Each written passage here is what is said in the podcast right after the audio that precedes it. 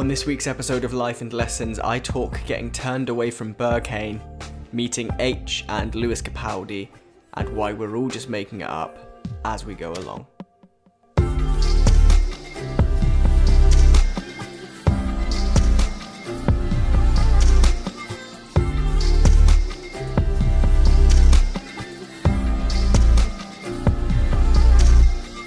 Hello, I hope you're well. Here we are again, back for episode number 10 of Life and Lessons. I'm Sean Spooner, and if you're new here, here's what you need to know. For 52 weeks between the ages of 24 and 25, I'm going to be recording and releasing a weekly podcast to see just how much my life can change in a year. This is the story of growing a business, of growing as a person, and it's a completely honest view into my life as I attempt some fairly unusual things. And this episode here is all about week number 10 in that journey. Uh, if you're a regular listener, you'll be impressed to know that I can say that little spiel that I say every week off by heart now. Don't even need to look at it, which is good. That means that we're finally um, getting into the swing of this podcasting thing. It's only taken me 10 weeks. Uh, if you are a regular listener, welcome back. Thanks again for being here. And also, if you're an OG listener, thank you so much for sticking with me now for 10 episodes. Uh, this will be the 10th consecutive week of me sitting down and recounting my life into a microphone. And so, as we reach this episode, it means that we're somewhere near 20% of the way through this year long project. Uh, and although there's plenty more to go, um, this is a nice little milestone for me to just pause, reflect, and say thank you for listening uh, to any number of episodes, but particularly the handful of you that I know have been here for all 10 weeks and hopefully remain here for the next 42 weeks. It does honestly mean a lot because without you listening, uh, this whole exercise would be pointless. And so if you weren't listening like you are right now, I wouldn't be doing this. So thank you. Um, this week has been a madness. Uh, the first half of the week was spent in Wales in the office, uh, doing the usual stuff, working on client projects, and so on. And then on Thursday, I travelled from Wales to Milton Keynes for a client meeting. Uh, two meetings actually, same client, but two different meetings. Uh, and then Thursday night, travelled home to Corby. I was in Corby on Friday, and then on Saturday, me and Chloe jumped on a stupidly cheap Ryanair flight and we went to Berlin. And we were in Berlin to see Aitch and Lewis Capaldi, not together, that would be a weird gig, but Aitch on the Saturday night and Capaldi on the Sunday night. And boy, it was one of the funniest, weirdest, most random weekends of my life.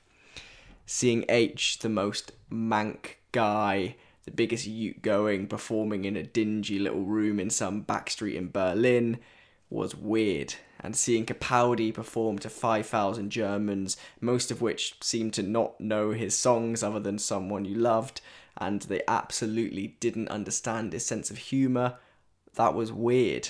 And then bumping into Aitch on Saturday night just outside of Capaldi's gig after a, a couple of almost chance encounters with him the day before, uh, where we had just missed him as he walked in front of us into his hotel, which was next to ours. Weird and being a small handful of people who actually managed to meet Capaldi, despite getting into the uh, uh, going to the back of the venue something like two hours after all of his super fans got there, and then being one of the very few people out of the dozens of people there to actually get a picture. Weird. And then Berghain, or Berghain, I can never say it correctly. If you don't know, Berghain is said to be the most exclusive nightclub on the planet it's nearly impossible to get into. It's impossible to second guess what to wear or how to act to get past their infamous bouncers. And with their strict no camera policy, it's impossible to know what lies on the other side of the graffiti covered doors. But given that we were in Berlin, we thought, fuck it, let's give it a go. Let's try and get into the most difficult to get into club in the world. Uh, so, trying to get past the stone faced bouncers, the impossibly strict door policy, uh, and we wanted to just cluelessly wander into that club and see what it was all about. And so we came along on the Saturday night. Um, I say we, I, I, I basically made the decision before I told Chloe that we were going that I wanted to go a few weeks earlier because I'd heard about this place. And so I'd been doing all of my Googling and sussing it out and trying to work out the best way to get in. And then, yeah, we just rolled up on the Saturday night to have a look and to get a feel for the place and to just kind of work out A, where it was, and B, what kind of vibe it was. And so we got there on the Saturday night at around 11 pm, which is before the club opened at midnight. And if you don't know, Berghain is like an old 1950s power station. It's a huge graffiti covered building. Um, it's, you know, it's in the middle of nowhere in to one side what feels like a rough estate and to the other side like a dark derelict industrial estate. The place just looks intimidating. And so we got there on the saturday walked up to the club and then uh, walked past a bunch of bait drug dealers and bootleg merch sellers who lined the gravel walkway up to the club. Uh, but we had been up since like 6 a.m for our flight and so we weren't in any mood for waiting around, and so we decided to try our luck and come back on the Sunday, which was the day when we were going to try and get into this impossible to get into club.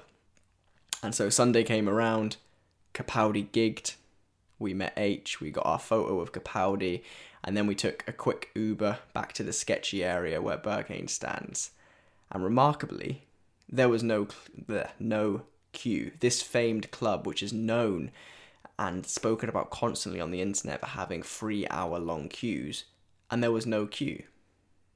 Now, admittedly, this was 2 a.m. on a Monday morning at this point, but I thought that we may have been in luck. I thought maybe uh, those in the Berlin clubbing scene had decided not to come out tonight. I thought maybe it's going to be empty inside, and so we're going to be able to fly straight past, no queue, past the bouncer who will be keen to have people in there. I thought we were in luck.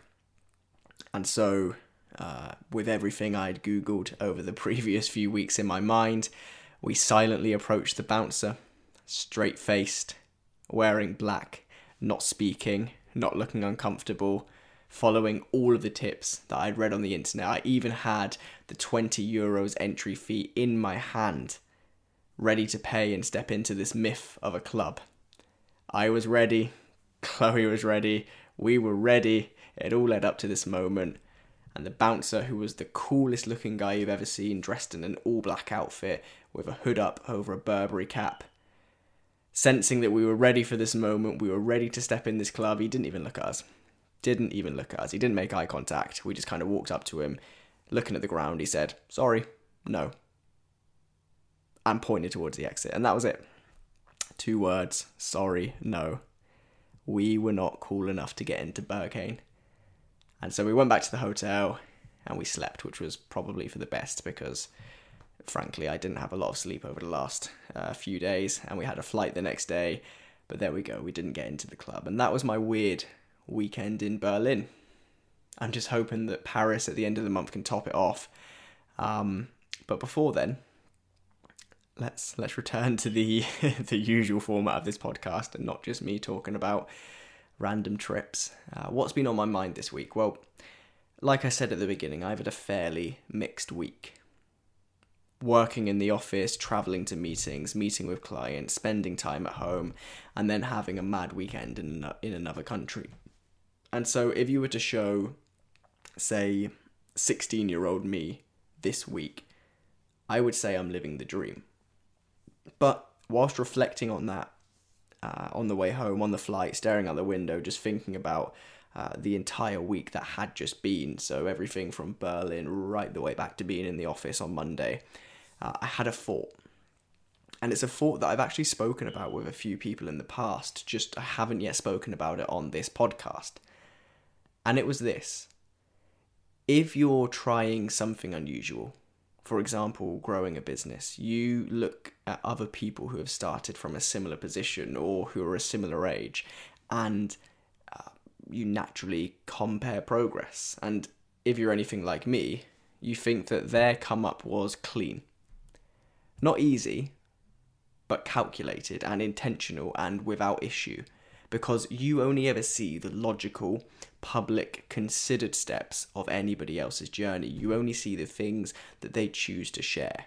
Whereas when you're reviewing your own progress in any walk of life, I'm going to use business because you know that's the thing I do and that's the thing that I compare when I naturally look at other people but when you when you review your progress in any area of life you see everything you see the fortunate accidents and the poorly made decisions that backfired you see the big ideas that you had that didn't pay off or that you got completely wrong you see the chance encounters that just happened to push the needle forward and the luck. You see the luck that you encountered that you perhaps think other people didn't encounter. And so until you check yourself, it's easy to feel like an imposter. And there's actually a name for it, which is imposter syndrome, which, according to Google, is uh, a psychological pattern in which you doubt your accomplishments uh, and have a persistent internalized fear of being exposed as a fraud. When you're in a room with your peers or others from your industry or potential clients running multi million pound businesses, or when you're on stage giving a talk to other business owners who you've never met before, it's easy to feel like an imposter. Why should you be in that room or on that stage? Are you really the most qualified person to be in that position? And the same extends more generally. It's easier to look at other people on a similar journey to yours and think that they're on a more efficient or a more logical or quicker or easier or luckier path. But as I sat on that flight home from Berlin, thinking about this, um, I typed the following words into a note on my phone. I said, Everyone's come up seems clean, yours seems messy, but everybody is making it up as they go along. And here's what I meant by that. Seeing somebody else's journey in whatever level of detail doesn't really give you the full picture. Even when somebody seems to be sharing their entire life in black and white, like I am with this podcast. Even now, you don't really know my full story. You don't know the random chance encounter that allowed me to meet Richard, one of my business partners, which would years later lead to Dream becoming a business. You probably don't know the details of how I moved away from Magne and how hard of a decision that was at the time. And you definitely don't know about the countless mistakes I made in the early days, or even the things that frankly still go wrong today. Because the path to eventual success looks really clean from the outside. But believe me, as I continue to make steps on my path, it's fucking messy. And like I said, everybody is making up as they go along. From the kid starting out today to the business owner days away from retirement, everybody's faced daily with decisions that they don't yet have the answer to. Challenges they've never encountered. Issues, problems, and obstacles which they need to learn about as they go. We're all making it up as we go along. And so, as I sat on that flight and realised that actually making it up as I go along is exactly what got me to this point in life, and what will continue to get me beyond this point, I realize that that's all we really have. We're all just making it up, and that's completely fine because that's the only option. Nobody has all of the answers, and if they claim to, they're probably just trying to sell you a fucking course. So carry on making it up, and look where it gets you. And that's it. That is everything for another week. By the way, I'm not sure if you could hear it. I'm not sure if the microphone picked it up, but I'm currently sat in Corby in my bedroom recording this, and there was a uh, very loud, aggressive, possibly drunk sounding man outside my window for the last few minutes of that. I didn't want to stop, but um, if if you could hear it, I, I yeah, that was outside my house, not inside, so don't worry about me. Um, but yeah, this has probably been a shorter than usual podcast. Uh, and if it is, I haven't really checked how long I've been going for, but if it is, I apologise for that. The time is currently uh, just getting on for half past 11, and I need to be up in seven hours. You know how much I like my sleep. Seven hours is not enough for me, but in the morning, I'm off to London for a really exciting meeting. Uh, and then after that, heading across London for a workshop in the afternoon, and then I'll be back in Wales this time tomorrow evening. And so I'm sure I'll be telling you all about that and everything else that happens this week in next week's episode. But until then, um, I hope you have a really good week. We're at that point of the year now where nothing exciting seems to happen, aren't we? It's that long stretch between like January where there's momentum and maybe like May when there's a bit of sun and people start going on holiday. We're in the slog, so I hope you have a good week and I hope that you just uh, embrace the nothingness that happens at this time of year and manage to do something with it. Uh, as always, if you did enjoy this episode, please do consider sharing it. And if you're listening on Apple Podcasts, specifically Apple Podcasts, listen up for a minute.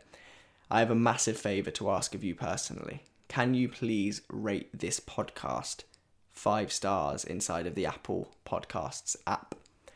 I see that so many of you now are listening through Apple Podcasts, and I feel like maybe I, in the past, have been uh, neglecting you in favor of Spotify listeners. I've always assumed that more of you came through Spotify. I'm not sure why, but having dug into the analytics, I see that far more of you actually use Apple Podcasts. So, fuck Spotify listeners for this week.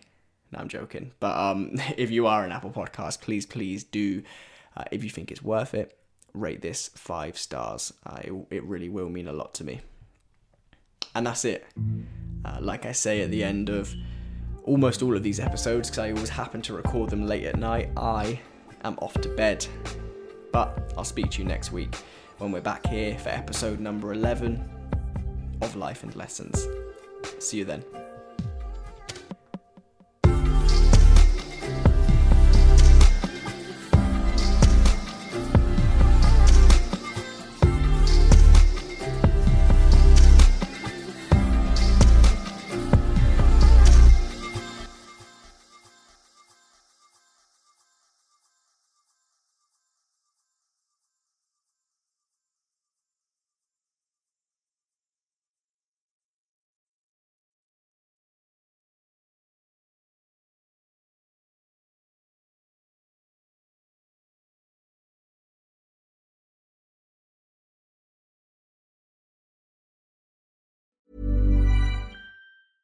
Ever catch yourself eating the same flavorless dinner three days in a row? Dreaming of something better? Well, HelloFresh is your guilt free dream come true, baby. It's me, Keke Palmer. Let's wake up those taste buds with hot, juicy pecan crusted chicken or garlic butter shrimp scampi. Mm. Hello Fresh. Stop dreaming of all the delicious possibilities and dig in at HelloFresh.com. Let's get this dinner party started. Hey, it's Paige DeSorbo from Giggly Squad. High quality fashion without the price tag. Say hello to Quince. I'm snagging high-end essentials like cozy cashmere sweaters, sleek leather jackets, fine jewelry, and so much more. With Quince being 50 to 80% less than similar brands. And they partner with factories that prioritize safe, ethical, and responsible manufacturing. I love that. Luxury quality within reach. Go to quince.com slash style to get free shipping and 365 day returns on your next order. Quince.com slash style. When you make decisions for your company, you look for the no brainers. If you have a lot of mailing to do, stamps.com is the ultimate no brainer. Use the stamps.com mobile app to mail everything you need to keep your business running with up to 89% off USPS and UPS. Make the same no-brainer decision as over 1 million other businesses with stamps.com. Use code program for a special offer. That's stamps.com, code program.